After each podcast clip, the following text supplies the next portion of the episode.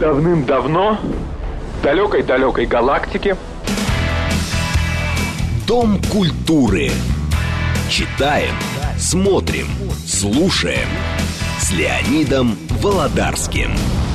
последнее сражение состоится не в будущем. Оно состоится здесь, в наше время. Дом культуры Леонида Володарского. Программа предназначена для лиц старше 16 лет. Здравствуйте. Сегодня наш гость историк Евгений Белаш. Евгений, здравствуйте. Добрый день. И Евгений сегодня любезно согласился на лекцию, беседу по теме о военном кино. Военное кино у нас растянется на несколько передач. Не обязательно, что они будут идти подряд одна за другой. Но начинаем мы с военное кино Великая Отечественная война в советской кинематографии. Евгений, пожалуйста. А, Должен признаться, с детства мне всегда было любопытно, почему у нас так мало хороших фильмов. Когда бы фильмы есть, а с другой стороны смотреть вроде бы и нечего. И вот только сейчас начали выходить сборники документов, которые немножко эту тему прояснили. А именно, это так называемые записки Шумецкого, который был нашим главным по советскому кино середины 30-х годов. Также сейчас недавно вышла книга а, Марии Белодубровской «Не по плану. Кинематограф при Сталине». Всячески ее рекомендую, она как раз создана на основе наших зарубежных архивов, очень-очень увлекательно. И третий сборник, который я бы посоветовал, это «Кремлевский кинематограф». Как правило, считается, что при СССР снимали только шедевры. Снимали их, потому что при СССР был порядок, особенно порядок был при Сталине, а порядок был благодаря благодетельной цензуре. Так вот, если мы посмотрим документы, если мы посмотрим, собственно, высказывание самого товарища Сталина, то увидим, что все это было совершенно не так, абсолютно не так. А именно, в Советском Союзе, несмотря на всю его долгую историю, регулярно пытались создать единую систему кино и единую систему кинопроката. Но регулярно, каждые несколько лет, политика менялась с точностью до противоположной, и все приходилось делать заново. И поэтому с 20-х годов по 80-е так единой системы, которая именно работала бы как конвейер, как в Голливуде, так, к сожалению, и не получилось. Почему, мы сейчас попробуем с вами выяснить. Еще в середине 20-х годов товарищ Троцкий написал статью о советском кино, что оно должно заменить нашему народу водку и должно заменить церковь. Чтобы наши советские люди не пили водку, а ходили в кинотеатры, а не в церковь. Почему? Потому что в кинотеатре каждый день можно показать что-то новое, а в церкви все время одно и то же. Вскоре товарища Троцкого немножко попросили с руководящих постов, но идея понравилась. В том числе идея понравилась товарищу Сталину. Был такой опытный большевик Борис Шумецкий.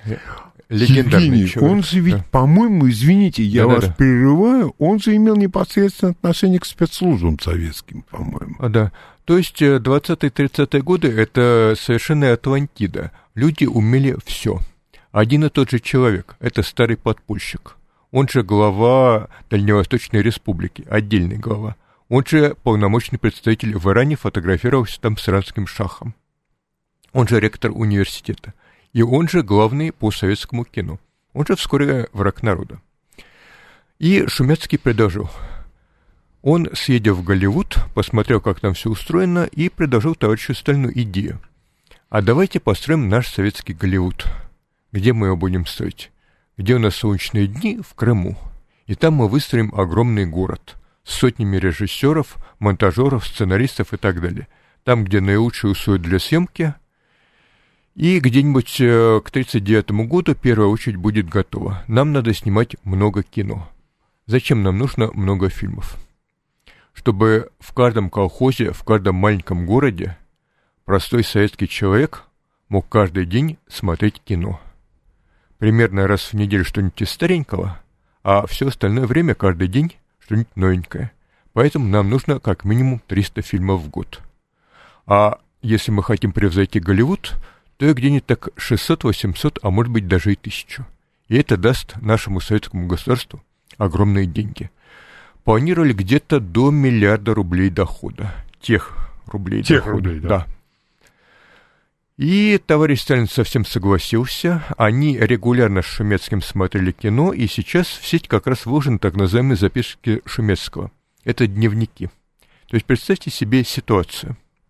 Вот у нас есть старый большевик Шумецкий, он приходит к товарищу Сталину и говорит, а давайте посмотрим такой фильм «Веселые ребята». Выступают другие ответственные товарищи уровня Молотова, Кагановича, Жданова, Ворошилова и говорят, ну что такое? Там кто снимается Утесов? Да он же безголосый. Да он же один болотные песни поет.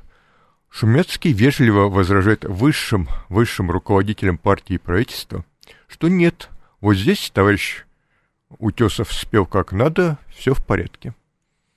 И дальше они начинают это смотреть, а после делятся впечатлениями. И все эти впечатления аккуратно записаны, в том числе впечатления товарища Сталина. Это уникальнейший документ. И он да. есть в сети. Да, да. А что нужно в поисковик забивать, Евгений, чтобы... Просто записки Шумецкого. Все, спасибо большое. Да. И там действительно видно, что товарищ Сталин очень любил кино, очень любил смотреть. Того же товарища э, Чапаева он смотрел почти 40 раз. И постепенно начал э, задавать вопросы по кино. А нельзя ли вот эту сцену немножко сократить? То есть вполне деловые вопросы. Товарищ Сталин был не только киноманом, но и э, э, понимал техническую сторону. Например, э, снимая фильм «Аэроград». Довженко. А, да. А, одного из лучших наших режиссеров. И в результате Шумецкий жалуется, что вот э, товарищ Убаревич, главный на нашем Дальнем Востоке, запретил показывать наши самолеты.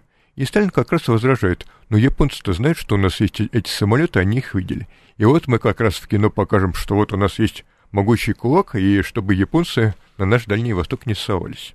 Как ни странно, сработало. Более того, товарищ Сталин регулярно возражал нашим советским критикам. Вот сейчас принято говорить, что раньше кино было лучше, а оказывается совсем даже Нет, наоборот. оно, э, разные критики, Да. извините, Евгений. Одни говорят, что вообще это было ниже плинтуса, другие говорят, что это было выше небес. Так вот, у нас регулярно возникали качели. Как нам надо снимать кино? Нам надо много фильмов, говорили одни. Но если мы будем снимать как в Голливуде, у них же большинство фильмов, грубо говоря, не слишком хорошего качества. А у нас наши советские фильмы должны быть все хорошие. Что нам делать? А может быть, мы будем снимать, скажем, 4-5 фильмов в год, но шедевров. Вот как броненосец Потемкин товарища Эйзенштейна. Самое забавное, что Эйзенштейн снял броненосец Потемкин буквально в последний момент. Он должен был снять агитационный фильм просто к юбилею Первой русской революции, 25-й год. Год заканчивается, ничего нет. И в последний момент э, Эйзенштейн решил, так, я на юге, снимаем про броненосец Потемкин, когда уже последние световые дни кино можно снять чисто технически. И вот в последний момент он снял один из лучших фильмов мирового кинематографа. Броненосец прогремел, и вот критики начали ставить ее в пример. Вот мы можем снимать кино лучше всех в мире. И действительно, конец 20-х годов, когда советское кино стало очень модным не только у нас в СССР, но и в мире. Броненосец Потемкин. Человек с киноаппаратом Дзиги Вертова. Сейчас этот фильм признан лучшим документальным фильмом вообще всех времен и народов. Он удивительно не похож ни на что. Я даже не могу найти его аналогов в то время. Никто в мире так не снимал. То есть документальный фильм, без единого сценария, без актеров, даже без поясняющих титров. Попробуйте посмотреть его от начала и до конца, желательно в лучшем качестве, сейчас это возможно. И иногда э, сейчас э, советскую классику и другую зарубежную классику показывают даже в кинотеатрах. По крайней мере, в Москве и в других крупных городах не упустите момент. И вот получается у нас э, середина 20-х, конец 20-х годов, Время, когда советское кино, некоторые фильмы были не просто лучшими, а лучшими вообще в мире. Как броненосец Потемкин, Человек с киноаппаратом и Земля Давженко. Земля Давженко — это такой фильм, который даже сейчас в Телеграме кадры из него разбирают на так называемые мемы. А всего-то на все история, как в колхоз приехал трактор, а Давженко снял эпос буквально планетарного уровня. Но вот что делать? Оказывается, не все могут снимать на уровне, как броненосец Потемкин. И простой народ смотрит всякое зарубежное кино с Дугласом Фербенксом и другими тогдашними героями. Что подтверждается советской литературой, что подтверждается тем же Шумецким. Шумецкий прямо так и писал. Вот у нас в год снято 79 фильмов, из них хороших 5. Еще где-то половина, ну, снято э, за неимением лучшего, нам что-то надо выпускать, а половина просто откровенно плохая. Вспоминаем современные жалобы. Вот на дворе самое начало 30-х годов, вот он Советский Союз, вот он товарищ Сталин, а большинство фильмов откровенно плохие. Что нам делать? Шедевры могут снимать только несколько человек. Да, они у нас есть, они у нас очень крутые, но зритель их не смотрит. Даже броненосец Потемкин в Москве, если сравнивать с Робин Гудом того же Дугласа Фербенкса, оказывается, что на него шли в разы больше и смотрели этот фильм в разы дольше. Эта статистика тоже есть в сети, ее можно найти, источники я в начале передачи называл. Ну что же, тогда будем делать наш советский Голливуд. И Сталин в 1935 году согласился, уже вроде бы все завертелось. Но тут настает 1936 год. Угроза новой большой войны. Италия воюет в Эфиопии, на Дальнем Востоке Япония, в Европе шевеление в Испании. То есть вот-вот начинается большая война, она уже на пороге. И вот тут начали посматривать на деятелей культуры с некоторым подозрением. А что это они у нас ездят по заграницам? А это вообще наши люди или не очень наши? Тут еще надо сказать, что очень многие наши тогдашние режиссеры и тем более кинодеятели были, грубо говоря, не пролетарского происхождения. Но они же не знали, скажем, в 15 году, что им понадобится пролетарское происхождение – очень многие из них имели еще и дореволюционные заслуги и так далее, и так далее. И ездили во всякий Голливуд учиться, как Александров. И в результате к тому же Шумецкому начали задавать вопросы. Товарищ, надо давать план. Вот вы говорите, нам нужно качественное кино, но нам нужно и давать план. И вот это а, постоянные качели, нам нужно и количество, и качество – постоянно нервировало советское кино. В результате у нас не получалось а чаще всего ни количество и качество. Итог. В 1938 году того же самого Шумецкого, который годами сидел рядом с товарищем Сталиным, обсуждал с ним кино, более того, он мог указывать товарищу Сталину, что, простите, вот здесь вы не правы, надо вот так сделать. И более того, товарищ Сталин с ним регулярно соглашался и называл дословно –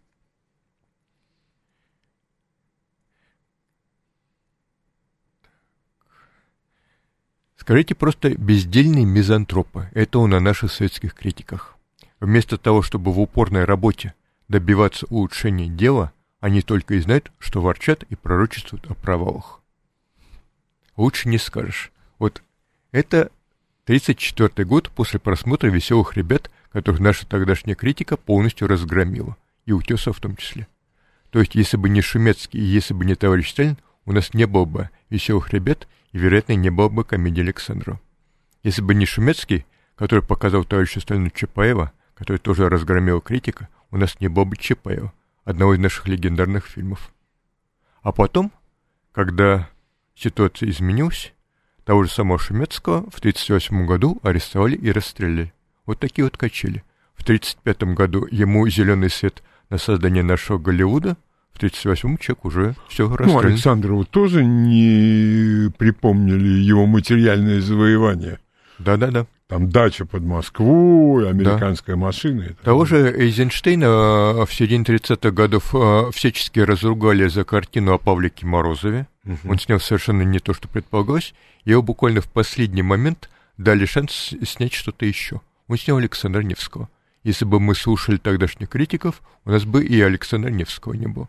То есть, по сути, все тогдашние советские хиты, которые прошли э, проверку временем, они были зверски разруганы отдельными критиками. Евгений, в записках Шумяцкого фамилии этих великих кинокритиков названы?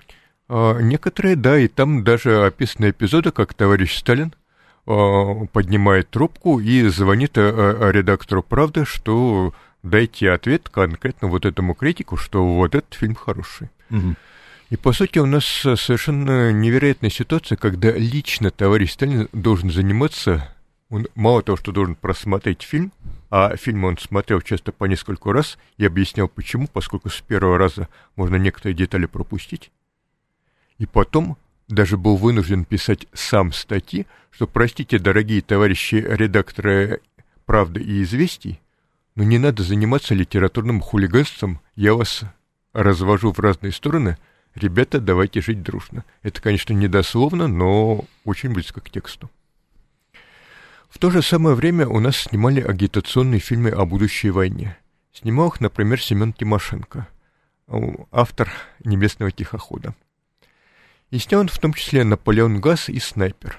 Это фильмы агитки с простым сюжетом, но сняты они великолепно, их даже сейчас интересно смотреть. Они, как минимум, не скучные. Девушки в костюмах ниндзя, фашистки, к тому же еще и сестры, пробираются к изобретателю, чтобы его убить и отнять изобретение. Наши советские беспилотники в 25-м году ведут воздушные бои. Ну, ну, звучит это, конечно, совершенно бредово, но, но ведь по крайней об этом мере, это не скучно. и Петров. Именно, именно. Вот, ну, там, с какими-то отклонениями, Да-да-да. но там это, там, фашистский принц Сфорца, который приезжает в Советский Союз за лучами смерти. Да-да-да. Да, и... Ну, и Ильф и Петров, они это пародируют. Да. И говорит, «По- на улицах Москвы появляется Сфо- принц Сфорца.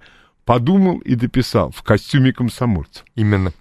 И, и те же Ильфы и Петров как раз э, в другом филетоне отвечали нашим советским деятелям, что вот вы говорите, народ не тот. А почему на, на Чапаева тогда идут? Чапаев как раз э, уникальный пример и надежда, что, оказывается, можно снять фильм и правильный политически, и хороший с художественной точки зрения, и массовый, на который народ идет миллионами. А какие там шутки? Именно. Вот. Причем там снято достаточно откровенно. Там белые показаны не маньяками, а, э, в общем-то, вполне живыми людьми. Они, конечно, чрезвычайно жестокие, но они фактурные. Какие там великолепные крестьяне. Какая там э, галерея великолепных образов красноармейцев. И там одновременно вполне правильная роль комиссара.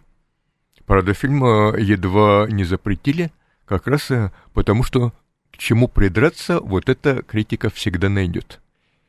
И даже тот же товарищ Сталин регулярно писал, это записано, ох уж эти критики. И вот, по сути, у нас э, апелляция последняя была именно к товарищу Сталину. И вот на дворе середины 30-х годов нам надо снимать оборонное кино о будущей войне. И, и сняли несколько фильмов. «Эскадрилья номер пять», «Глубокий рейд», «Если завтра война» и фильмы с простыми названиями «Трактористы», «Летчики», «Танкисты», «Моряки». А- Они повествовали о том, что нужно готовиться к будущей войне. Вскоре, после того, как случилась настоящая война, эти фильмы всячески разругали и говорили о том, что ну что же, вы обещали легкую победу, а у нас э, десятки миллионов убитых, э, враг под Москвой, враг на Волге, враг на Кавказе. Вы нам не то показывали. Вот тут очень сложный момент. Лучше всего найти эти фильмы самим и внимательно их посмотреть. Да, там есть моменты шапка закидательства, но с другой стороны, если их смотреть внимательно и именно целиком, а не выборки на Ютубе, то мы видим, что вообще в отдельных случаях наши войска несут довольно серьезные потери. Они должны прилагать все свои силы и физические, и умственные, чтобы врага переиграть. И победа отнюдь не гарантирована. С другой стороны, таких потерь, как в реальности, конечно, в довоенном кино не показывали, а их никто в мире не показывал. То, что а, а, поражения, скажем, Британии или США тоже будут, никто не ожидал. И в то же самое время опальному Эйзенштейну дали возможность снять Александра Невского. Опять же, этот фильм, ну, пожалуй, невозможно сравнить ни с каким другим в мире. Он действительно лучший. Это шедевр, который прошел проверку временем. Очень многие лучшие режиссеры мира десятки лет спустя копировали и сцены из э, «Броненосца Потемкина», и из Александра Невского. Как Брайан де Пальма, где у него гангстеры 30-х годов в «Неприкасаемых», их идут брать ФБРовцы, и о, да, возникает перестрелка. Да, это именно намек на ту самую сцену из броненосца Потемкина. На Потемкинской лестнице. Да, да, да. И более того, рядом как раз проходят э, люди в форме матросов, чтобы ну, уж совсем показать, э, да. Насколько вот просто э, тут уж меня и эмоции переполняют. Евгений, насколько это по, такой почтительный реверанс в сторону Эйзенштейна. Да, это сознательный это реверанс. ученик воздает должное своему да. учителю. И практически все люди, которые интересуются кино, они это поняли. Более того, если мы посмотрим «Звездные войны», если мы посмотрим «Конана Варвар», там именно сознательные цитаты можно найти на Ютубе, что да, Лукас отдавал дань уважения конкретно Александру Невскому. Да, Конан Вара, там в самом начале есть сцена, где после резни в деревне один из рыцарей снимает шлем. Это именно сознательная дань уважения конкретно Александру Невскому. То есть наше советское кино временами было не просто на уровне лучшего кино, а лучшего в мире. При том, что, к сожалению, очень многие фильмы такой планки не выдерживали. Вот и возникали постоянно качели. Мы хотим снимать лучшее кино в мире, мы хотим снимать очень много фильмов, а много фильмов у нас регулярно не получается, потому что некому снимать. Кто у нас проверенный режиссер, которому мы можем гарантировать, что да, он, скорее всего, снимет хороший фильм. Кто у нас проверенный сценарист? Кто у нас проверенный оператор? А, и тут надо еще отметить, что советское кино пострадало от репрессий меньше других областей – Например, в, те, кто снимал, э, те, кто писал фантастику о будущей войне в начале 30-х годов, их почти всех расстреляли, за редким исключением. Кино в этом плане повезло больше, но определенные репрессии в основном по руководителям киностудий были. Шумецкого расстреляли, расстреляли его заместителей, прошлись по Ленфильму, по Мосфильму, но, тем не менее, многие режиссеры отделались, конечно, трудно сказать, легким испугом, как Эйзенштейн. Э, ну, наверное, но, дружеской проработкой, да, забыл да, такой термин. Но им, по крайней мере, дали возможность снимать да, дальше, но... к нашему счастью. И, э, Евгений, я правильно понимаю, что вот те проблемы периода, о котором вы сейчас говорили в первые полчаса программы, они остались до 80-х годов. Да. И проблемы с прокатом. И с одной стороны надо снимать качественное кино, с другой стороны надо план давать. Совершенно верно. Причем у нас каждые несколько лет пытались эту проблему решить, а потом снова ситуация переворачивается на 180 градусов. Либо мы снимаем сотни фильмов в год, нет, мы снимаем 5 фильмов в год. И так угу. каждые несколько лет. Новости на радиостанции «Говорит Москва». Читаем, смотрим, слушаем.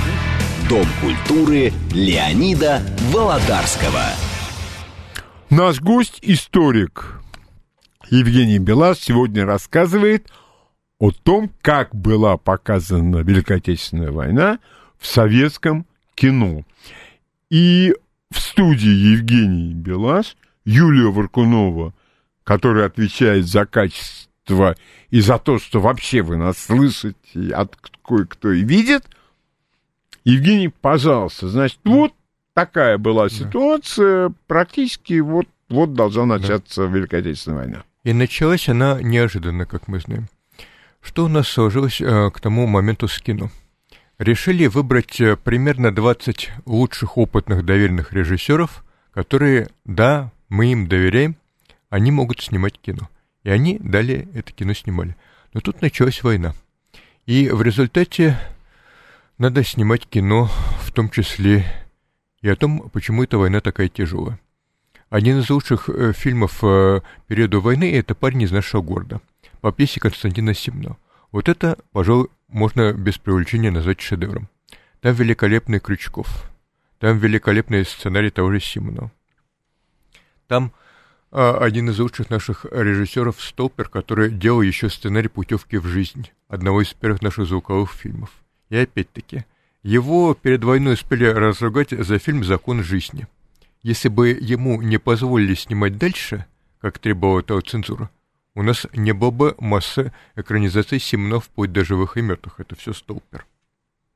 А боевые сцены парней из нашего города делал великий наш сказочник Птушко, который «Новый Гулливер», где великолепная анимация совмещение крохотных кукол и огромного пионера. То есть спецэффекты Птушко — это лучший мировой уровень. Кстати, это и в Голливуде да. отмечали. Да-да-да. Его даже называли советским Уолтом Диснеем по mm. качеству и по влиянию. Он же снял и «Золотой ключик», и «Садку», и «Илью Муромца», и «Алые паруса», и «Сказку о царе Салтане», и «Русану Людмил». Уникальный случай, когда человек десятки лет делал крутейшие, пожалуй, э, нашем кино спецэффекты, и делал их очень-очень качественно, и в том числе в войне. К сожалению, в войну погибли все его ученики, и как а, Птушко смог это пережить и продолжал работать, и работать по высшему качеству, это надо быть просто титаном. И он делал боевые сцены.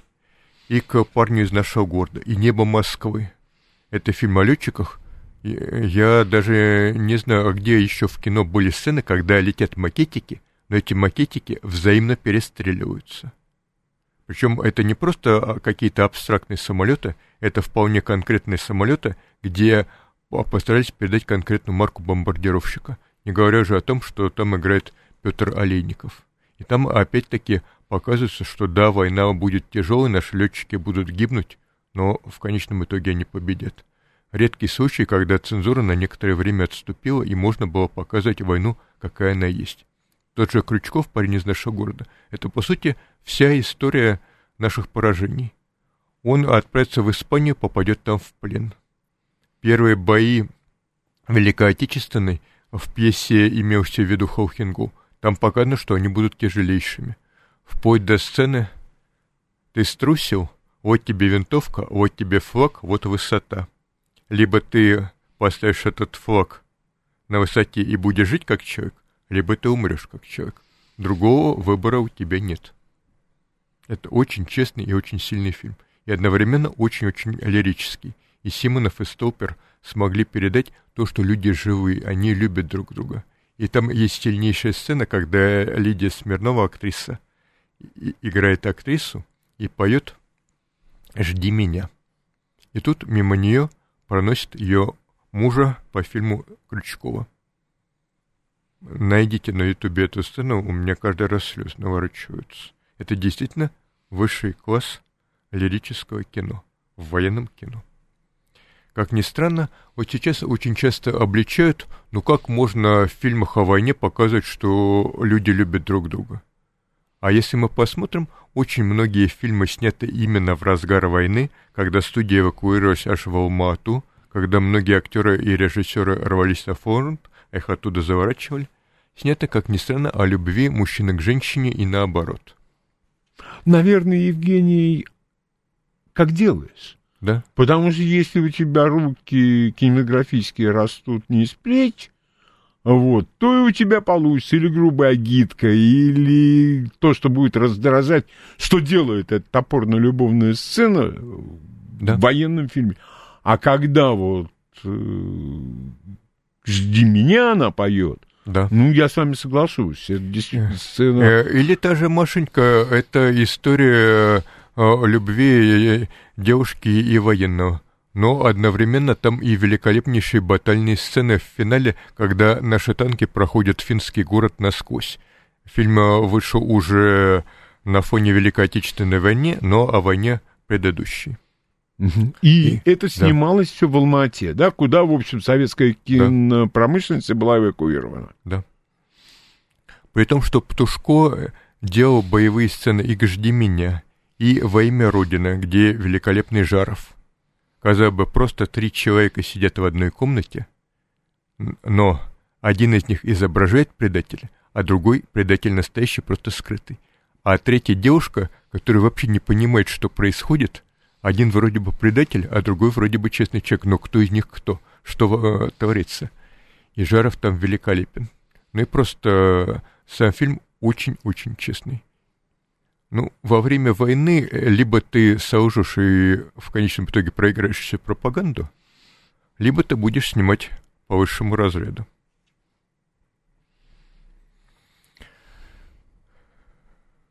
То же самое «Радуга» Марка Донского.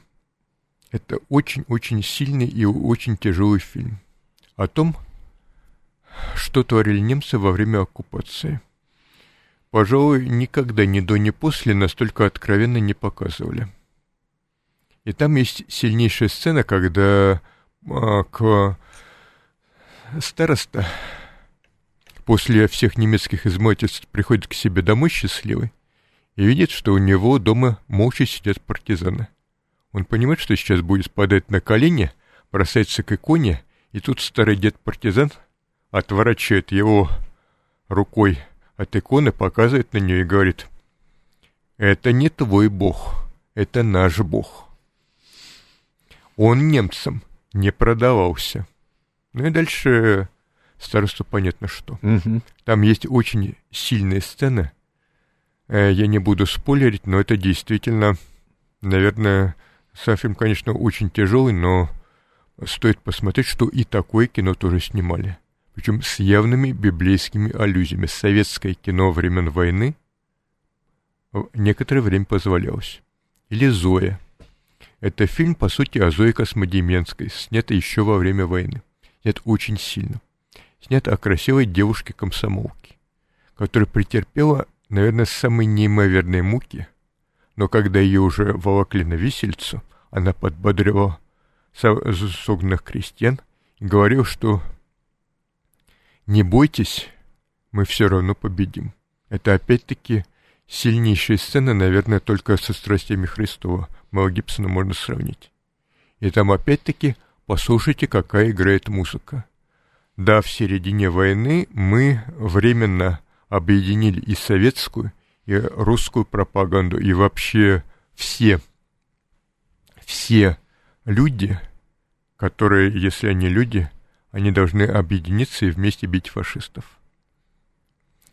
В 1944 году сняли редкий фильм «Чек номер 217». Удивительное дело, уже тогда показали тот самый парад пленных немцев по Москве.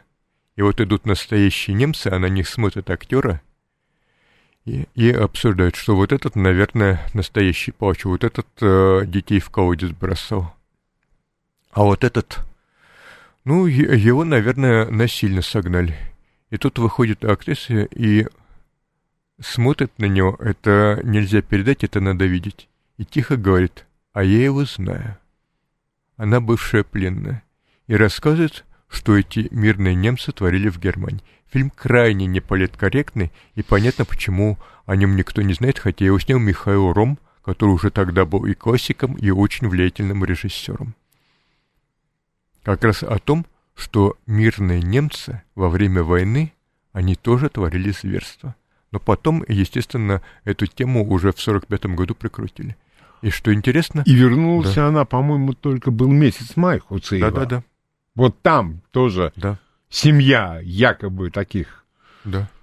благопристойных а, немцев, и когда приходят Да. вот те люди, Да. которые на них Честно потратили... говоря, мне стало настолько жутко при просмотре, я просто читал а, оригинал и понял, что он в точности по оригиналу. Это И я по просто. Да-да-да. И я просто не смог этот фильм досмотреть, настолько мне стало жутко. И одновременно в разгар войны, когда у нас, по сути, две трети европейской части страны просто выжжена и залита кровью, снимали фильмы о любви, как «Небесный тихоход», как «Два бойца», как та же Машенька, как «Жди меня», как в шесть часов вечера после войны Пырьева.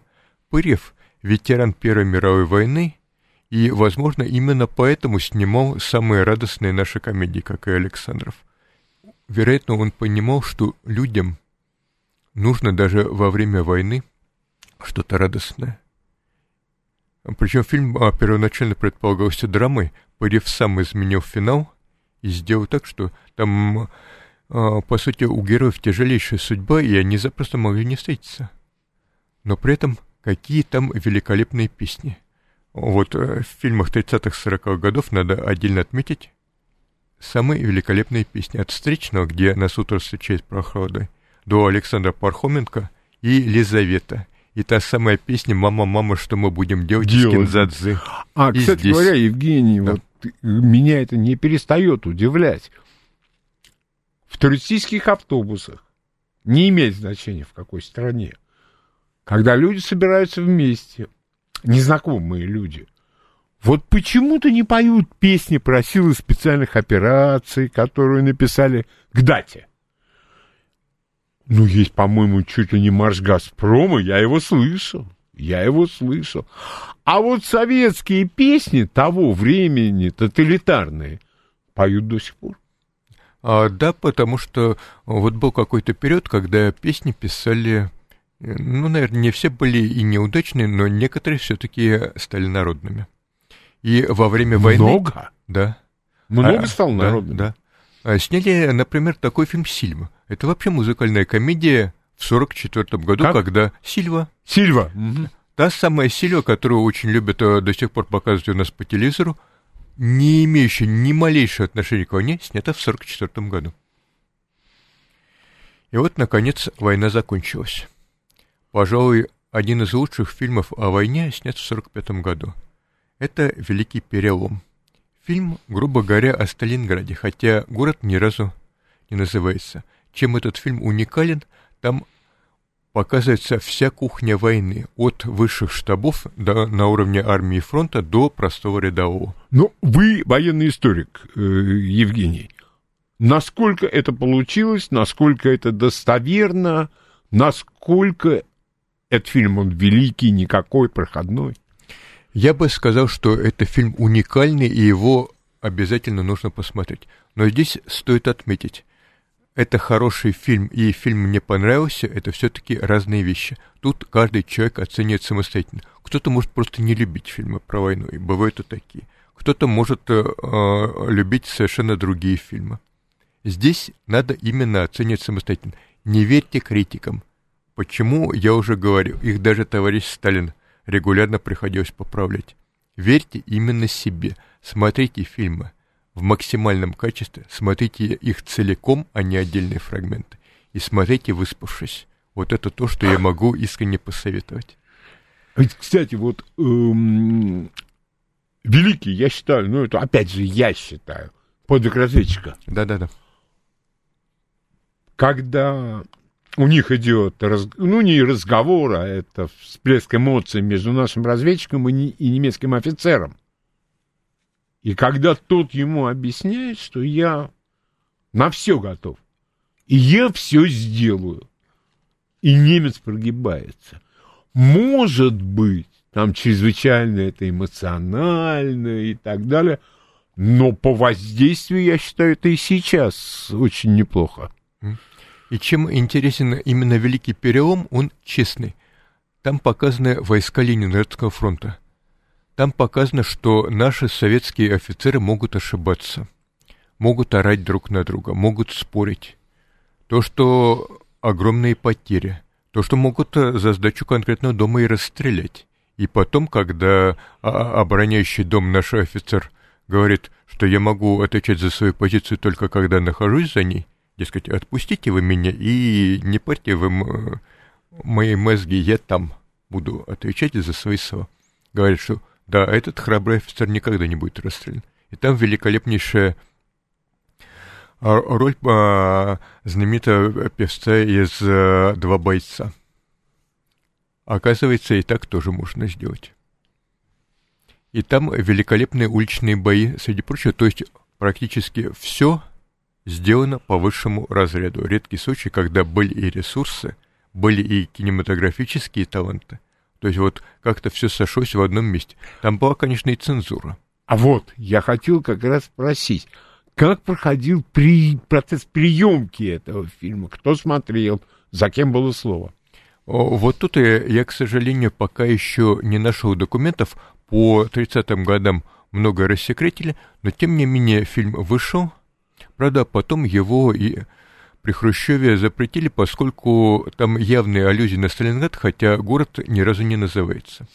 Что интересно, там очень часто показывается, что время где-то в 42 году, но конкретной даты не называется, хотя войска уже носят погоны. Это не ляп, просто такой сознательный выбор, что будет и победа. И на Курскую дугу там тоже определенная аллюзия с контрподготовкой. Но одновременно все герои названы не под настоящими фамилиями, они э, комплексные персонажи, поэтому тут не придерешься. Угу. Одновременно могли снять э, и повесть о настоящем человеке.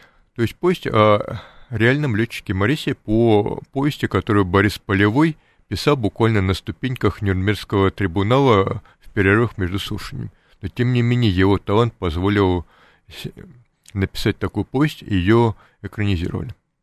Причем э, сам э, летчик Моресев э, консультировал Сымки и не выдержал, что, простите, я-то полз две недели и был практически все время без сознания, то есть я не ощущал, uh-huh. а вы-то актера напихали вунта шишек, и он у вас который месяц мучается. Ну, нельзя так мучить. И там тоже показано очень достоверно. Как ни странно, сталинское кино часто упрекают в лакировке, но были отдельные моменты, когда да, позволялось. Там действительно, если мы посмотрим ту же «Радугу», ту же «Зою», повесть о настоящем человеке, парень из нашего города, там люди, они живые, они действительно прошли через неимоверные страдания, но не сломлены. А вот потом наступает холодная война, и мы буквально на глазах видим, как э, все больше начинается уже политика и все больше лакировки. Тот же Великий Перелом, великолепные а, бои в городе. Потом Сталинградская битва. Камера идет за бойцами с этажа на этаж. Я даже не представляю, как а, в сороковые годы можно было ну, в разоренной стране снять настолько качественно и настолько живо одним планом, великолепнейший уличный бой и одновременно э, чрезмерно пафосная фраза «Я, сержант Павлов, занял этот дом». Ну кому он будет в разгар боя говорить да. после финала? Тут уже появляются реальные генералы, их играют, конечно, актеры, но уже появляются более-менее э, реальные фамилии. Появляется товарищ Сталин его становится все больше. И вот «Падение Берлина». Легендарный фильм, который никто не видел, но его регулярно вспоминают. Его, опять-таки, стоит посмотреть самому. Казалось бы, фильм огромный. Там размах съемок неимоверный. И техники, и бои, и лирическая линия, и товарищ Сталин, и, Рузвельт, и Черчилль, и вся верхушка Третьего Рейха – и Гитлер, эволюция от живчика в 1941 году, который весь радостный ожидает падения Москвы, до полной развалины в 1945 году. Фактически это такое предтеча освобождения, то есть огромнейший официальный эпик о войне как таковой. Но, к сожалению, вот тут пафос эвакировка уже выкручена на максимум. И до сцены, где товарищ Сталин прилетает э, в поверженный. Берлин, и девушка к нему подбегает, разрешите вас поцеловать, товарищ Сталин? Извините, без смеха не взглянешь. Да, вы пытались снять максимальный эпик, вы хотели показать, что товарищ Сталин тоже живой человек, что его все любят, но фильм сейчас смотрится скорее комедией. А есть э, менее известный фильм 43 -го года – он называется «Фронт». И там mm. показано по пьесе, которую Корничука, тоже стоит да? э, почитать, как и в случае с парнем из нашего города, очень сильные первоисточники, что, оказывается, даже на уровне фронта надо уметь воевать. И к э, командиру, э, командующему фронта приходит человек сверху и говорит, что, простите, вы, конечно, храбрый человек, но вы не умеете и не можете воевать по-современному – что у нас в тылу надрываются люди, делают танки, а вы их своим неграмотным командованием гробите. Да, в 43-м году позволялось сказать, что даже на уровне фронта мог быть неграмотный командир. Вот, пожалуйста, из-за которого погибла масса бойцов, и мы этого командующего фронтом снимаем. Предельная честность. Ну, потому что в 43 году надо было так. В 49 году уже заблокировали до невозможности. И даже по батальным сценам видно. Великий перелом. Великолепно. Третий удар. Уже, э, можно сказать, до деталей передано э, прорыв обороны и освобождение Крыма. Можно поднять документы, они лежат на милитаре, вот как прорывали Крым в реальности, так точно так же воссоздали в кино до деталей. Размах — просто наша высадка в Нормандии. Но фильм опять-таки положили на полку, как только пришел товарищ Хрущев, потому что там есть мудрый товарищ Сталин, который время от времени улыбается, курит в трубку и видит, что все идет согласно мудрому плану товарища Сталина. Но при этом там еще есть довольно-таки острые моменты, когда наши танки горят, отступают, и весьма высокопоставленный офицер в истерике бьет по ним палкой и кричит «А ну назад!». И тем не менее наступление первое в Крым провалено. А потом мы собираем силы, мы их грамотно тренируем, и вся эволюция пехотного боя, и танкового боя, и артиллерийского боя, и морских десантов показана просто великолепно. Но одновременно с этим снимали и ну, так себе фильмы, грубо говоря, как э, за тех, кто в море, с тем же Жаровым. Суть. Командир торпедного катера решил забрать всю славу себе и передал остальным неверные координаты. Угробил катер, угробил команду, но все-таки ему поверили, и в конце он тоже всех побеждает. Видно, что съемки уже слабее. Пожалуй, вершина — это именно конец войны, то есть 43-й, 44-й, 45-й год, когда фильмы снимали честно, а потом их снимали уже по политической конъюнктуре, когда союзники внезапно стали плохими, когда говорить о том, что надо снимать как в Голливуде, только что вот товарищ Жданов, фактически главный по Ленинграду, говорил, что надо снимать вот как в Голливуде сняли Леди Гамильтон, так мы будем снимать про Ушакова. Опять-таки ситуация в кино поменялась на 180 э, градусов с приходом холодной войны и все время усиливается. Надо сказать, что, по сути, в области пропаганды мы где-то остановились в конце 40-х годов.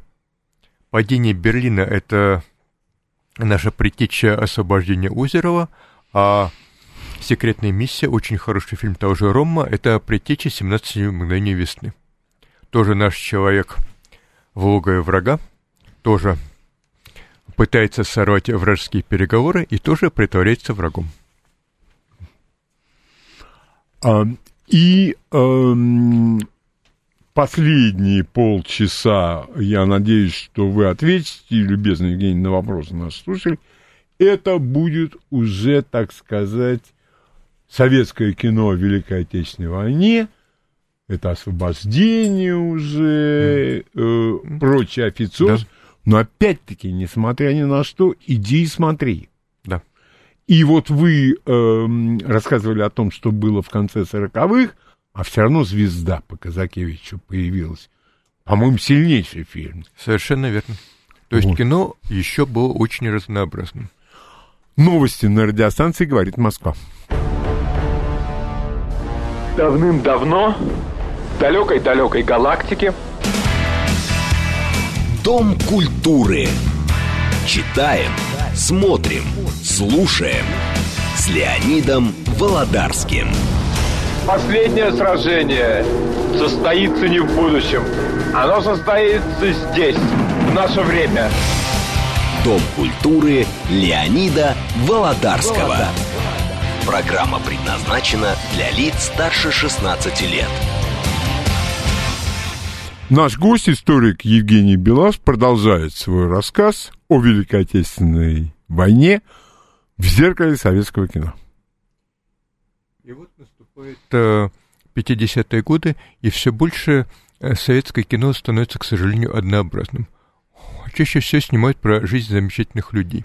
Хорошо, про Ушакова и Нахимова, а большую часть тогдашних э, ЖЗЛ мы сейчас даже и не помним, и, к сожалению, задел. Поскольку максимальная лакировка, все герои снимаем строго по пояс, они тщательно ставят в нужную позу, говорят отрепетированные фразы отрепетированным голосом, и, к сожалению, сейчас мы видим, что в кино становится все больше пафоса и пропаганды.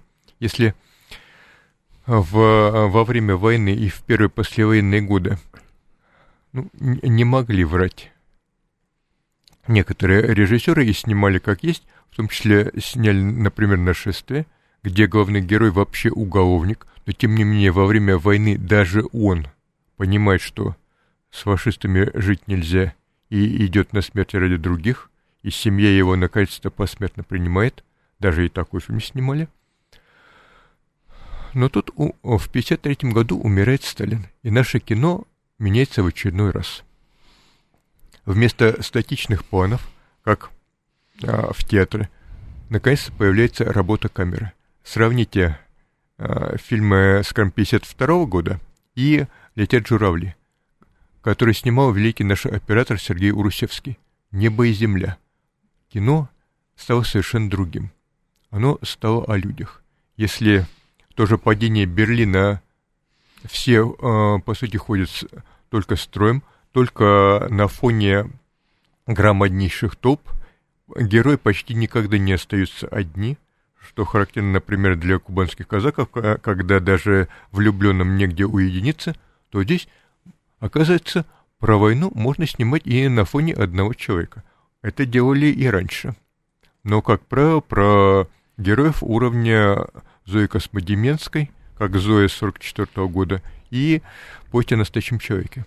А сейчас баллада о солдате, где герой, в общем-то, ничего такого не совершил, мы видим, как он бегает от фашистских танков, и только потом, по сути, случайно их подбивает, а все остальное время войны на экране нет. А снял этот фильм фронтовик, который войну-то видел. Просто он понимал, что война может быть и такой. Можно снять «Чистое небо». Можно снять «Живые и мертвые» по тому же Симонову. Вот хорошо, что у нас э, был Симонов и режиссер Столпер. Они очень долго снимали тандемом Столпер по рассказам и романам Симону. Но позже они, к сожалению, разругались. На «Семи ветрах» просто история любви на войне, когда э, девушка остается, по сути, на развалинах, мимо идет война, а она все ждет любимого человека. Исключительно трогательный фильм. А баллада о солдате настолько перевернул мировое кино, что сейчас недавно вышел роман Тарантино «Однажды в Голливуде», и там а, главный герой Клифф Бут, каскадер, но при этом большой э, любитель иностранного кино. И по сюжету он ветеран. И посмотрев балладу о солдате, он зауважал советских союзников как никогда ранее. Даже Тарантино – даже в романе о конце 60-х годов специально выделил балладу о солдате как отдельный фильм. Наверное, это чего-то стоит. Э, сильно в 21 веке. Менее известные фильмы, если э, те же «Летят журавли» получили главный приз в Каннах, а балладу о солдате любят Тарантино, э, солдаты по творчеству Виктора Некрасова, который сам прошел Сталинград. Великолепный фильм. Но, к сожалению, ему не повезло. Э, Виктор Некрасов позже разругался, опять же, с нашими критиками, и лауреата Сталинской премии фактически выпихали в эмиграцию. Фильм исчез. Есть великолепный фильм у твоего порога. Просто дуэль нашей советской зенитки с немецкими танками. Уникальный случай. Немецкие танки в кадре настоящие. Их взяли из танкового музея в Кубинке – там действительно катаются немецкие танки начала войны, и с ними ведет бой настоящая зенитка. Ордынский сам был минометчиком и гонял немцев под Берлином. Сценарист был тяжело ранен под Сталинградом Семен Нагорный, а оператор Игорь Сабневич воевал на Т-34 и в одном бою тоже немало подавил немцев вместе с пушками. Они действительно знали, что такое война. Они сняли очень честный фильм. Бондарчук? Да. Да. Э, Сергей. Именно. Он снял э, великолепнейший фильм. Тоже просто об одном человеке. но как он ее великолепно снял. Мне недавно э, повезло видеть э, отреставрированную копию на большом экране. Просто судьба человека. Казалось бы, он тоже не совершает никаких подвигов. Он попадает в плен, что чуть ранее просто считалось предательством, и если такой человек... У него, по сути, один выход на экране. Геройски погибнуть. Больше без вариантов. Либо его просто преследовать преследовать свои же. А Бондарчук показал, что нет, оказывается, в плен могут попасть и не предатели, что они тоже э, перенесли чудовищные страдания. И когда будете пересмотреть этот фильм, а сейчас его выложили отреставрированный в качестве, его, конечно, тяжело смотреть, там неимоверная драма, но попробуйте посмотреть на какие там декорации. Там огромнейшая масса техники, причем эта техника работает на сюжет она все время действует. Там и танки на заднем плане, и реальные поля боев, и крематорий, и концлагерь, и Европа передана. То есть, казалось бы, судьба одного человека, а какой колоссальный труд в него вложен. Все-таки Бондарчук понимал, а, как снимать кино. И то же самое чистое небо Чухрая. Оказывается, героя могут несправедливо обвинить за то, чего он не совершал, за то, что, по сути, он выжил в плену за то, что его в этом плену не убили. Да, надо было снимать и такое кино. А потом э, пришел товарищ Хрущев, и тоже, как э, товарищ Сталин любил смотреть кино, но, к сожалению, в отличие от товарища Сталина, товарищ Хрущев в кино понимал гораздо меньше. И он разругал и «Летят журавли», и э, «Заставу Ильича мне 20 лет». Угу. А ведь там, пожалуй, этот фильм имел шанс, э, ну, не то чтобы вылечить, но облегчить судьбу, по сути, всей страны. Там есть э, в финале один из сильнейших эпизодов, когда герою, 20-летнему, приходит его отец, погибший на войне, и говорит замечательную фразу. «Тебе сколько лет?» «23». «А мне 21». «Так как же я тебе могу советовать?» По сути, это наказ. Да, мы погибли на войне, но вы-то выжили, живите дальше, работайте. А по сути, мы получили огромнейшую травму, даже несравнимую ни с чем. Когда все поколение послевоенное мучилось, а мы-то почему не погибли? Вот наши деды гибли на гражданской, наши отцы погибли либо в ходе репрессий, как э, почти э, вся наша элита пострадала, либо во время войны. Что же нам делать? И вот так они мучились. Если бы заставу Ильича выпустили чуть раньше и дали ей широкий прокат, возможно, она бы дала ответ. И фактически продолжение «Июльский дождь». Ну, Хуцеева. Да. Великолепные фильмы. И там есть сцена, когда герои, актеры проходят мимо ветеранов, которые встречаются на, на День Победы. Это 65-й год, впервые за очень многие годы День Победы начали отмечать, и это действительно настоящие ветераны, которые просто встречались, и Хуциев понял, что их надо заснять, и снял настоящих ветеранов, которые даже не подозревали о том, что их снимают. И сцена тоже очень сильная. И в то же самое время Хрущев, по сути, зарубил, а, разругал и «Летят журавли», дескать, там а, главная героиня, девушка с пониженной социальной ответственностью. А в фильме показано, что ее буквально насилуют. Она не изменяла своему погибшему любимому. А Хрущев этого не понял. И вот так вот Хрущев а, фактически, с одной стороны, при нем сняли сильнейшие фильмы на очень-очень острые темы, включая и темы репрессий, и темы, почему мы отступаем, и на тему, что в плену могли оказаться не только предатели. С другой стороны, он же эту оттепель фактически и растоптал. И снова появилась та же самая цензура, которую не любил даже товарищ Сталин и регулярно пытался ее отдергивать. По счастью, пришел Леонид Ильич Брежнев, который сам прошел войну и время от времени позволял снимать качественное кино, которое ему показывали, и он говорил нашим любимым в кавычках критиках, что не надо, вот от этого кино отстаньте и наступила золотая осень нашего кино.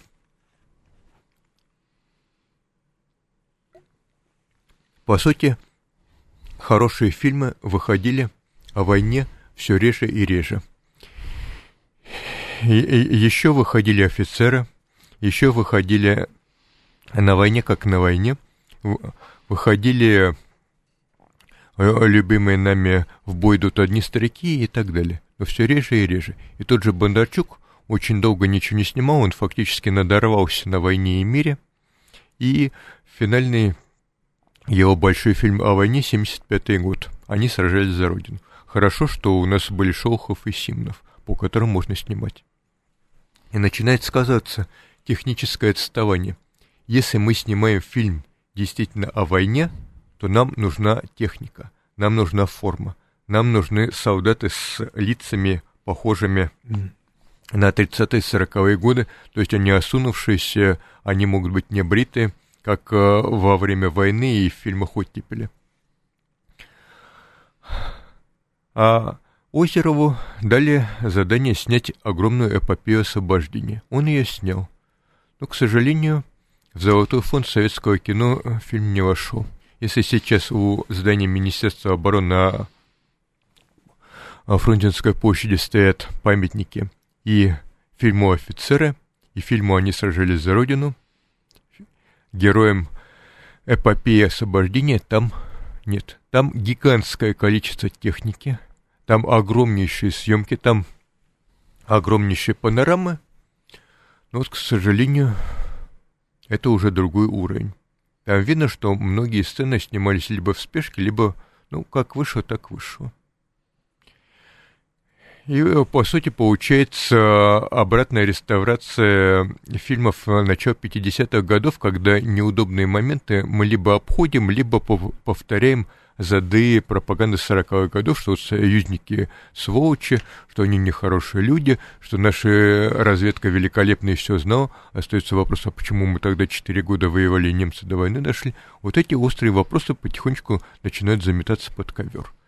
И в результате возникает парадоксальная ситуация. У нас снимает огромное количество фильмов о войне, особенно республиканскими киностудиями. Давженко, Молдова фильм, Грузия фильм и так далее. А войны там нет. Там есть, э, грубо говоря, полдюжины современных актеров, на которых напялили фашистскую униформу и отправили в, э, как бы во вражеский тыл играть наших разведчиков. Ну вот они играют. Такой жанр заслужил от народа прозвище кино и немцы. И хороших фильмов о войне у нас становится все меньше и меньше. В некоторые годы их нет совсем. Более того, мы положили на полку фильмы, где показывался товарищ Сталин, при товарище Сталине, то есть тот же «Третий удар» или «Великий перелом» — великолепные фильмы, но их старались не показывать.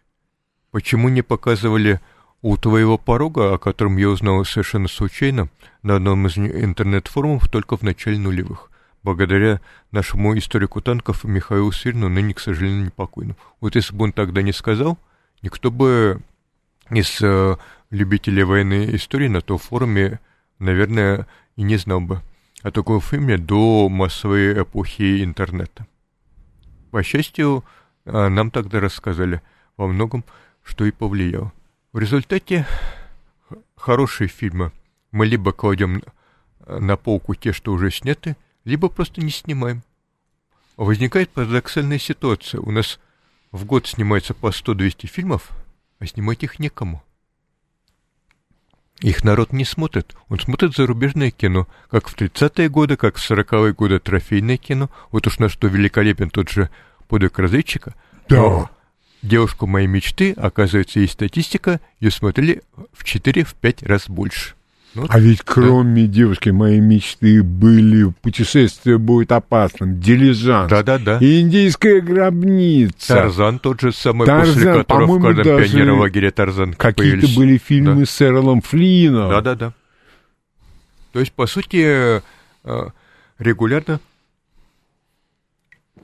в советское кино вкладывались огромные деньги, но не было единой структуры, не было понимания конвейера, что кино надо снимать много и давать определенную творческую свободу. У нас не было института продюсеров.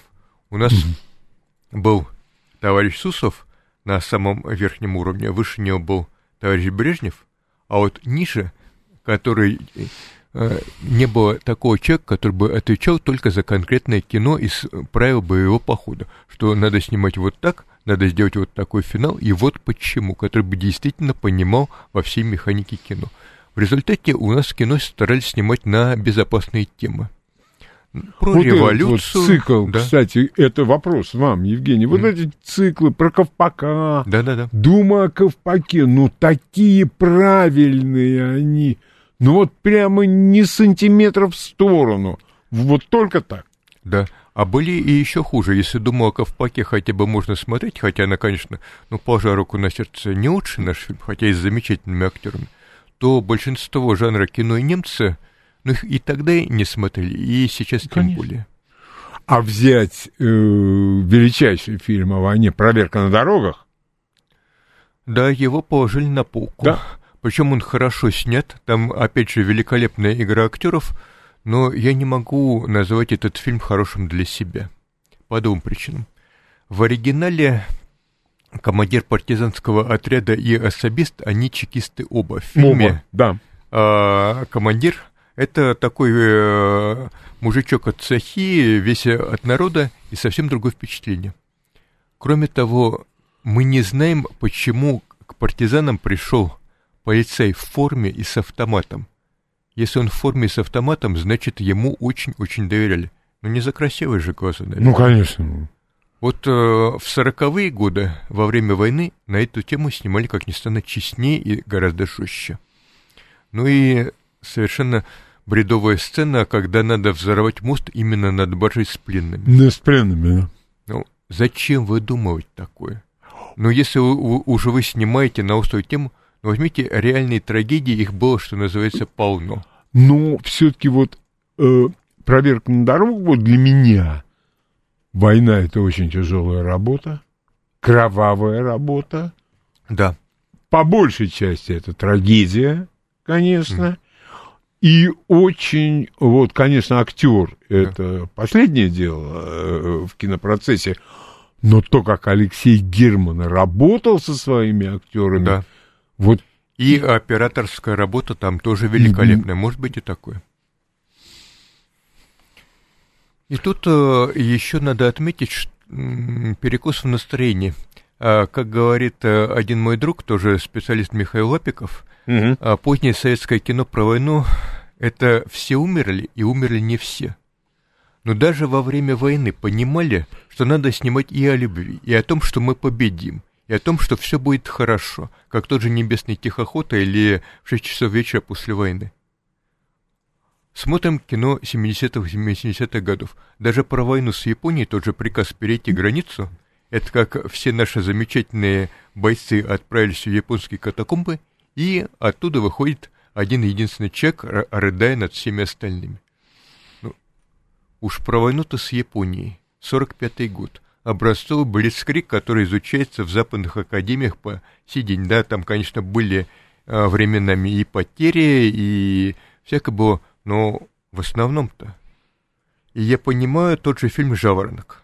Mm-hmm. Да, да, на баллада о солдате, да, летят журавли, да, «Жаворонок», где, кстати, великолепная работа на макетах, то, чего не хватало позже советскому кино, у нас не хватает техники. Даже в бой идут одни старики, лично маршалу Покрышкину приходилось выбивать самолеты хоть сколько-нибудь похожие на настоящие времена войны. Студия Давженко не дала Быкову даже цветной пленки, пришлось снимать на черно-белую. И это легендарный наш советский фильм. А что бы снял Быков, если бы ему дали?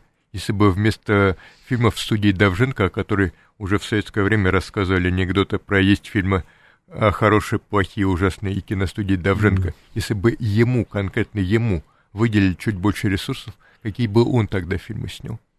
Но в результате фильмы размазывали по множеству киностудий, вместо того, чтобы сконцентрировать их, как мечтали еще в 30-е годы в огромном советском Голливуде, и обеспечить просто нормальную производственную работу. Вот у нас сценарий, вот у нас режиссер, вот у нас актеры под конкретную роль, вот у нас техника под конкретный жанр – и все это работает. То есть Голливуд, конечно, временами выдает не то чтобы хороший, но определенную планку в определенных жанрах он, тем не менее, как правило, держит. Вот этого у нас, к сожалению, так и не смогли достичь. У нас кино было режиссерским и кустарным. Вплоть до 80-х годов, вот если звезды совпали, если конкретный режиссер выбил конкретные деньги, нашел технику, нашел хороших актеров, тогда получается шедевр. Если звезды не совпали, ну, получается кино совершенно несмотрибельное, на которое даже и тогда не ходили. Более того, сейчас можно проследить по данным кинопроката, что зритель все больше уходил в зарубежное кино. И в индийское, и в итальянское, и во французское, и в редкие голливудские фильмы. Он их смотрел гораздо чаще. И как не печально это сознавать, в том числе и по войне, ну не хотел народ смотреть, как все умерли. Или умерли не все. Если в «Жаворонке» э, это был один из первых фильмов, где, да, показывали, что герой вылезает из танка спасать немецкого мальчика, Господи, как же это потом затерли? Я как-то пытался подсчитать, сколько раз э, наши бойцы спасали в стихах, в рассказах, в романах, в фильмах. Это, кстати Но говоря, меня дико удивило, что на следующий день, после того, как Берлин был официально сдат, начали раздавать еду немцам. Да. Ну, там ладно, хорошо, я к этому отношусь не очень однозначно, но уже действительно, ну, во всех фильмах обязательно вот этот комендант Берзарин – да. И обязательно говорю, что... Более того, у нас э, и качество пленки начало страдать, а знаменитая пленка Свема и вот эти любимые желто-серые оттенки, они любой фильм делают одинаковым. Да. Просто бессмысленно да. извращаться с операторской работой, ее просто не будет видно. И Я еще знаменитый скандал с Тарковским по Сталкеру, по-моему, да? где угроблено было то ли 200, то ли 300 тысяч кодек метров кодек, а да, это да. валюта. Это, да. это валюта. Более прям... того, тогда же угробили и кучу других фильмов. То есть у нас просто элементарно проявить, сохранить пленку, это была государственная проблема.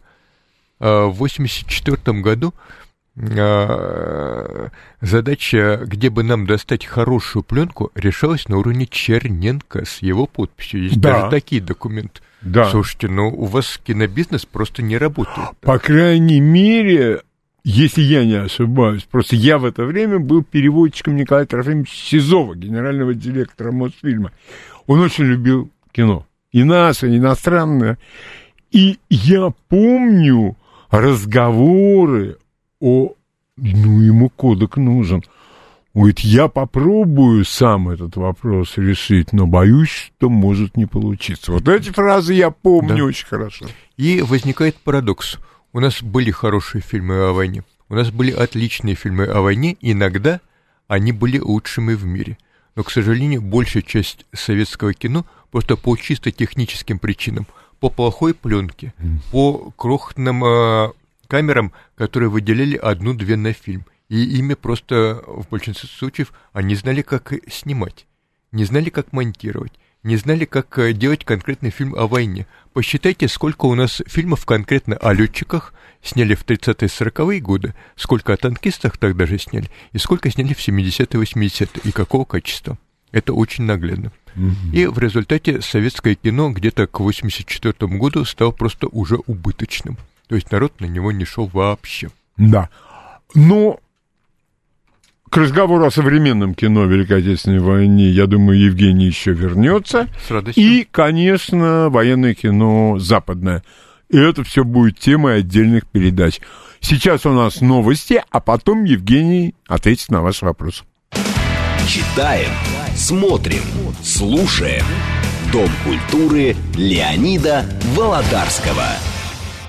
Итак, э, в последнем получасе сегодняшней программы наш гость, историк Евгений Белаш, любезно согласился ответить на ваши вопросы. Пожалуйста, ваш вопрос Евгению. Здравствуйте. Добрый день, Леонид. Добрый день, Евгений. Огромное спасибо за такую интересную лекцию. Евгений, я вот смотрел вот эти два фильма, которые вы, вы особенно выделили, «Падение Берлина» и э, «Секретная миссия». Вы знаете, меня в этих фильмах больше всего поразило, это 49-е, 50-е годы как уже за, за спиной нашего государства американцы и наши так называемые союзники усиленно искали пути для того, чтобы найти контакты с фашистской Германией, что впоследствии обрушится на нашу страну. Это, еще раз говорю, 49-50 год, это было доведено до наших зрителей. Это очень сильно, мне кажется, это первое. Второе, не кажется ли вам, что вот то, что вы вот вы рассказали в вашей лекции, вот постепенно вот эта деградация советского кинематографа привела впоследствии, как, как одним из последних таких связующих звеньев, э, и разрушение нашего всего государства Советского Союза. Спасибо большое. Спасибо вам. В какой-то мере, да, это способствует проигрышу пропаганды. Когда у нас основные тезисы по войне, по, по сути, сформировались еще в конце 40-х годов, и в начале 70-х ничего нового мы не могли предложить. Мы фактически не снимали фильмы о том, как мы сражались вместе с союзниками, за редчайшими исключениями по тому же Симонову о британских летчиках на нашем севере. А там великолепнейшие картины, как мы приходим в какой-нибудь концлагерь, освобождаем... А, а, и в Китае были такие случаи, и в Европе тем более. А, я могу да. вспомнить э, только Нормандию Неман. А, да. Причем он снятый, если мне не изменяет память, опять-таки в конце 40-х годов. А что мы делали дальше? Казалось бы, ну скооперируйтесь с Италией. Они, они шли на восток. Ну... ну, я не могу сказать, что это прям-таки шедевр. Но почему вы не снимали дальше? Э, с Францией, с Югославией. Вы же снимали отдельные фильмы, но как раз в силу того, что у нас э, и кинопроизводство, и кинопрокат, и кинопоказ э, так до конца и не mm-hmm. отрегулировали, не отшлифовали, и... все шло в лес, кто в лес, кто по дрова. Но ведь mm-hmm. если за идеологию отвечают Михаил Суслов и Борис Пономарев, ждать каких-то э, подвигов и свершений на этом фронте, ну, не приходится. Да, причем там а, а, отдельный характерный штрих, то, что люди на своем месте сидели десятки лет. Да. Да. То есть поначалу это было еще ничего, но потом все это накапливалось, накапливалось. И, собственно, характерно, что во всех советских комедиях от «Волги-Волги» до 80-х годов самый ненавидимый персонаж, как ни странно, это именно пропагандист-цензор управдом друг человека, товарищ Дынин, товарищ Бывалов, товарищ Сахов. Все они, Уракина, по сути, работают... Ты, Федя, да. настоящий пропагандист. Да. Говорил два часа и непонятно о чем. Вот-вот. То есть, по сути, мы э, в кино проиграли пропаганду первым делом, а потом уже пришла и экономика, которая не выдержала. А, пожалуйста, ваш вопрос Евгению. Здравствуйте. Здравствуйте. Да. Меня зовут Анна. Да. Пожалуйста, Анна. А, э, вы сказали фильм «Человек номер 217». Мы очень давно видели этот фильм с подругой, еще в августе, в Праге. Фильм, конечно, производит неизгладимое впечатление. Но вы вспомните, какие там потрясающие актрисы. Да, да, да. Анна Лисянская и, по-моему, Елена Крылова. Да? Mm-hmm. Вот Я скажите, не припомню пожалуйста. точно. Э, Елена да. Кузьмина. Кузьмина, да? Да, ну, да. А Анна Лисянская точно. Ну, да, склероз со старости, да? Ничего страшного. Я вот что хотела спросить. А как вы считаете, вот э, с уровнем мастерства современных наших актеров в массе своей, возможно вообще снять хороший фильм о Великой Отечественной войне? А, как ни странно, да, именно сейчас возможно. Спасибо, Анна. А как ни странно, да, именно сейчас возможно. Сейчас подрастает новое поколение актеров, и э, я имел честь э, видеть и даже общаться с некоторыми из них. Да, они знают, они другое поколение, они читают книги э, в оригинале о своих любимых темах, и они действительно работают с ролями. Ну, это очень обнадеживает.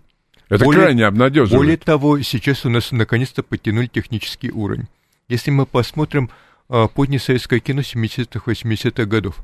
Сколько там техники? Простите, если в музыкальной кинокомедии Пырьева «Шесть часов вечера после войны» целые батареи, бронепоезда, танки едет туда-сюда, если в истории, по сути, судьбе человека об одном человеке и одном мальчике посмотрите, сколько там техники на заднем плане, причем она не просто едет, она именно там работает.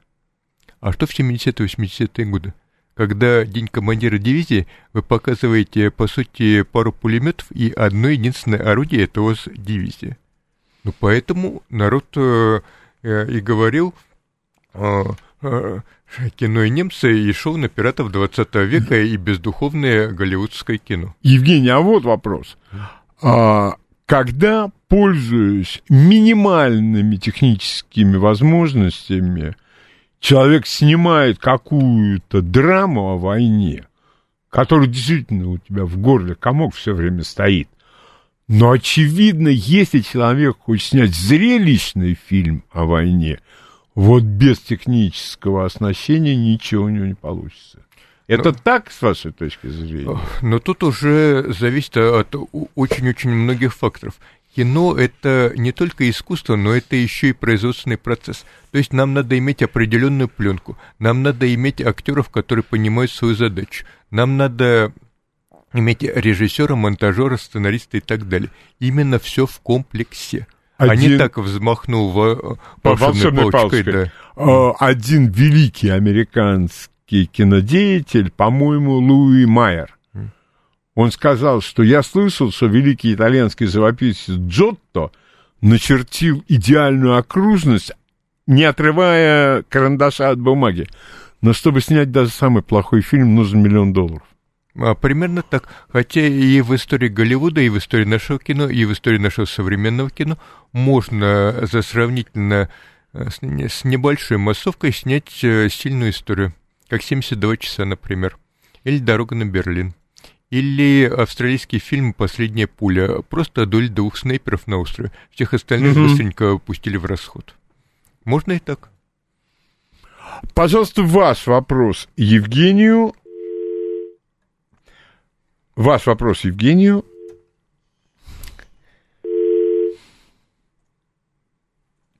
Так, э, так, ваш вопрос. Пожалуйста, задавайте вопрос. Здравствуйте. Здравствуйте, Евгений Москва. Скажите, пожалуйста, а вот современные фильмы о войне, вот, допустим, фильм «Зоя», как вам нравится этот фильм или нет? А, должен признаться, именно Зою я не смотрел, но я смотрел старый фильм Зоя, вот его я могу рекомендовать. Тут еще дело в том, что, как правило, фильмы о войне, они очень тяжелые. В том числе именно поэтому я за разнообразие. Надо снимать не только фильмы о войне, особенно сейчас. Ну, я не знаю, насколько это приемлемо для нашего кинематографа, но был такой военный боевик – среди прочих сам Клинт Иствуд, герой Келли. Это как союзники, объединившись с немцами. Они воюют, грабят банк на сопредельной территории, э, чтобы вывести золото. Я еще раз повторяю, я не за съемку таких фильмов. Но ведь можно снять фильм о войне, Евгений об этом говорил сегодня, и такой и такой, и такой, и такой, и не каждый из них будет шедевром. Да.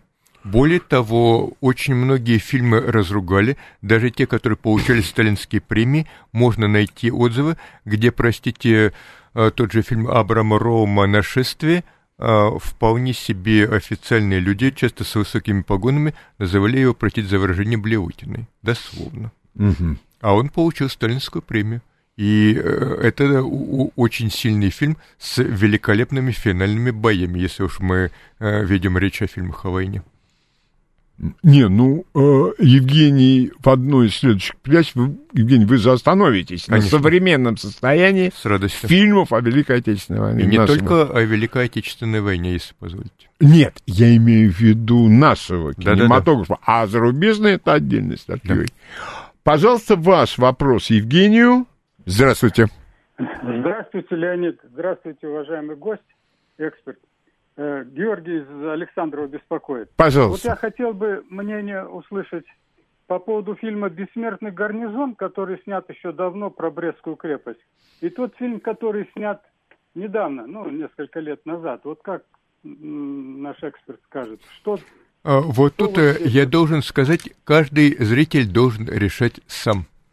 Как я Правильно. уже говорил в самом начале, э, мне фильм понравился и э, это хороший фильм, это совершенно разные категории. У нас люди разные, разные вкусы. И Прям- это хорошо. Да, э, я согласен. А, ну, я буду говорить, что для меня бессмертный гарнизон. Ну, хорошо мне ответили, для тебя бессмертный гарнизон. А для кого-то еще Брестская крепость. Для меня, например, Брестская крепость это один из лучших наших современных фильмов о войне. Вот Можно один из лучших среди наших. Вот с этим я соглашаюсь. Потому что я считаю, что такой фильм, как 28 героев, б- 28 панфиловцев, это бессмысленная трата денег и всего остального, потому что он идеологически вреден. Я об этом неоднократно говорил. И тут я соглашусь, кстати. Но могут быть Просто и я другое щ- мнение. Да, да, да. А, ваш вопрос Евгению. Здравствуйте. Добрый день, Сергей По- Алексеевич зовут. Пожалуйста. Спасибо за блестящий анализ, интересные факты и доходчивое изложение. А вопрос такой. Евгений, можно ли сегодня констатировать, что весь процесс создания и выпуска вот кинопродукции в современной России с точки зрения ее значимости и ценности для общества в целом пущен на самотек? И мож- Спасибо. Кстати, и может быть это хорошо. Как ни странно, как ни парадоксально, может быть именно хорошо, что он пущен на самотек. Жизнь сама найдет путь. Мы десятки лет пытались э, создать идеальное кино и регулярно, регулярно лучшие наши режиссеры, э, до Эйзенштейна включительно, подвергались разносу, их выкидывали из профессии. Итог э, в 1951 году у нас вышло 7 художественных картин. 7-8 по разным данным.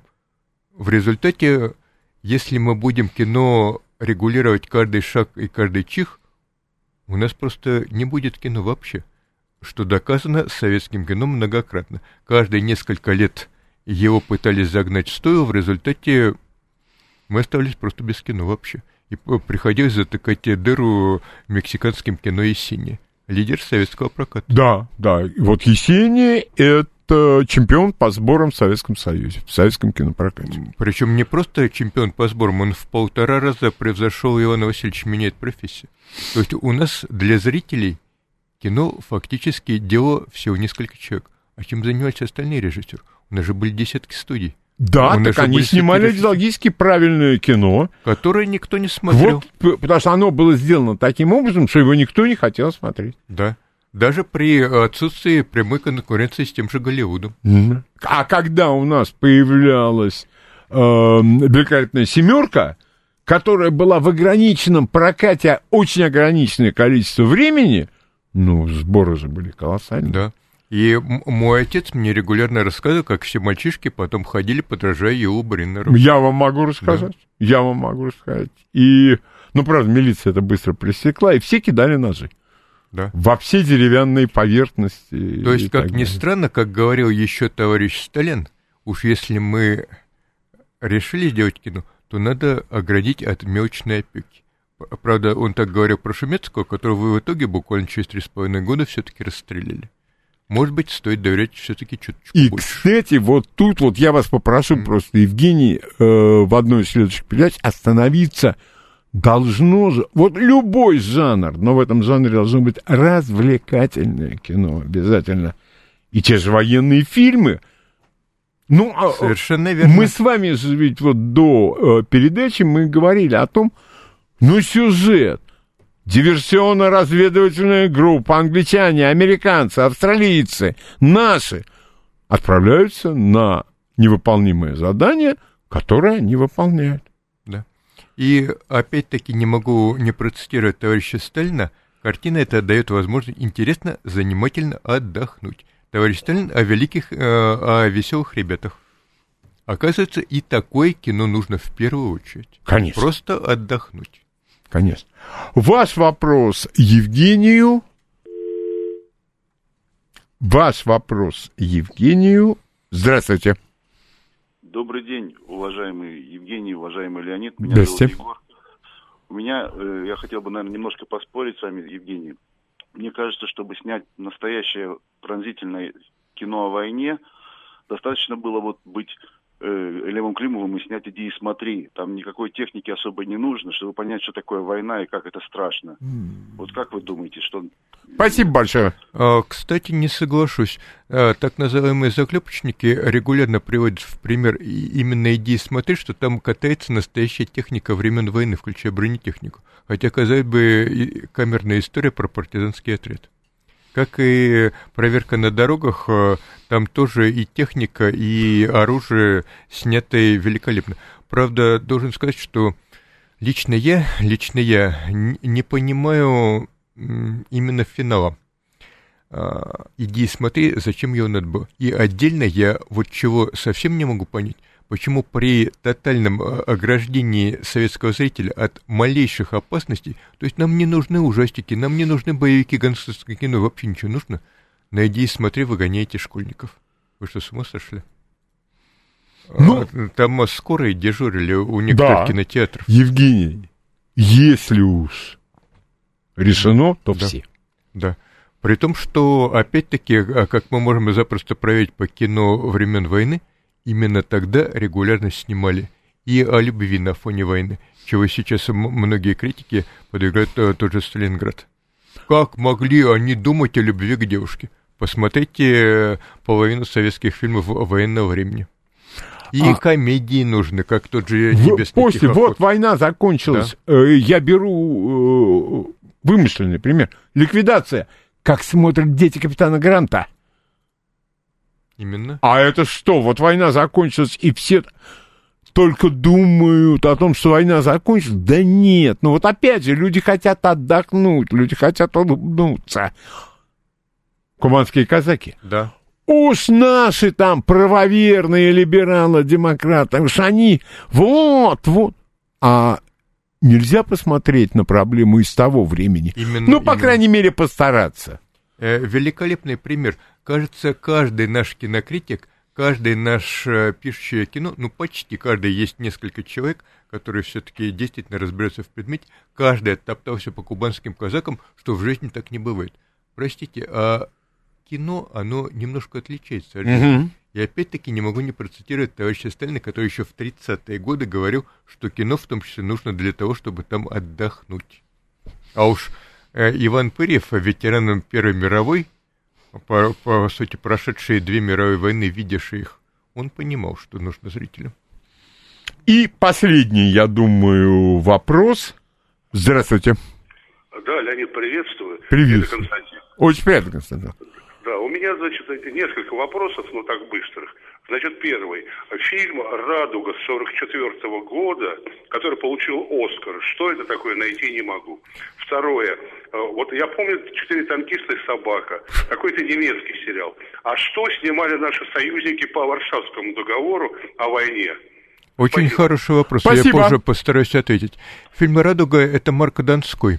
Он, э, если мне не изменяет память, 43-го года, и Оскара он все-таки не получил а, по одной простой причине. Тогда Оскаров зарубежным фильмам еще не давали, но он собрал массу высших э, голливудских премий.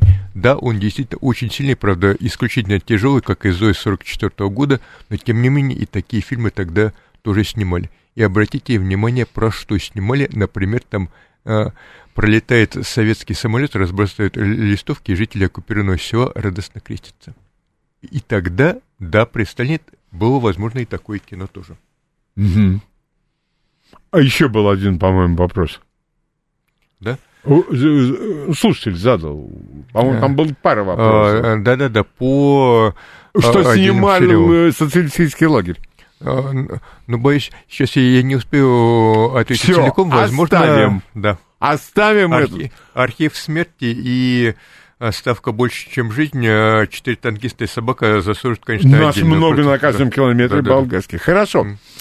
А, Евгений, вам огромное спасибо.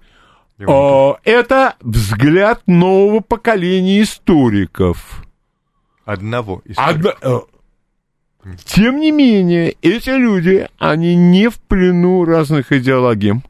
У них свой, я хотел бы подчеркнуть, честный и непредвзятый взгляд на самые разные проблемы советского времени. Евгений, огромное вам спасибо. А завтра у нас... э, э, завтра у нас Константин Залеский. Крысиные тропы. Послевоенная Европа. До завтра. До свидания. Спасибо. Спасибо.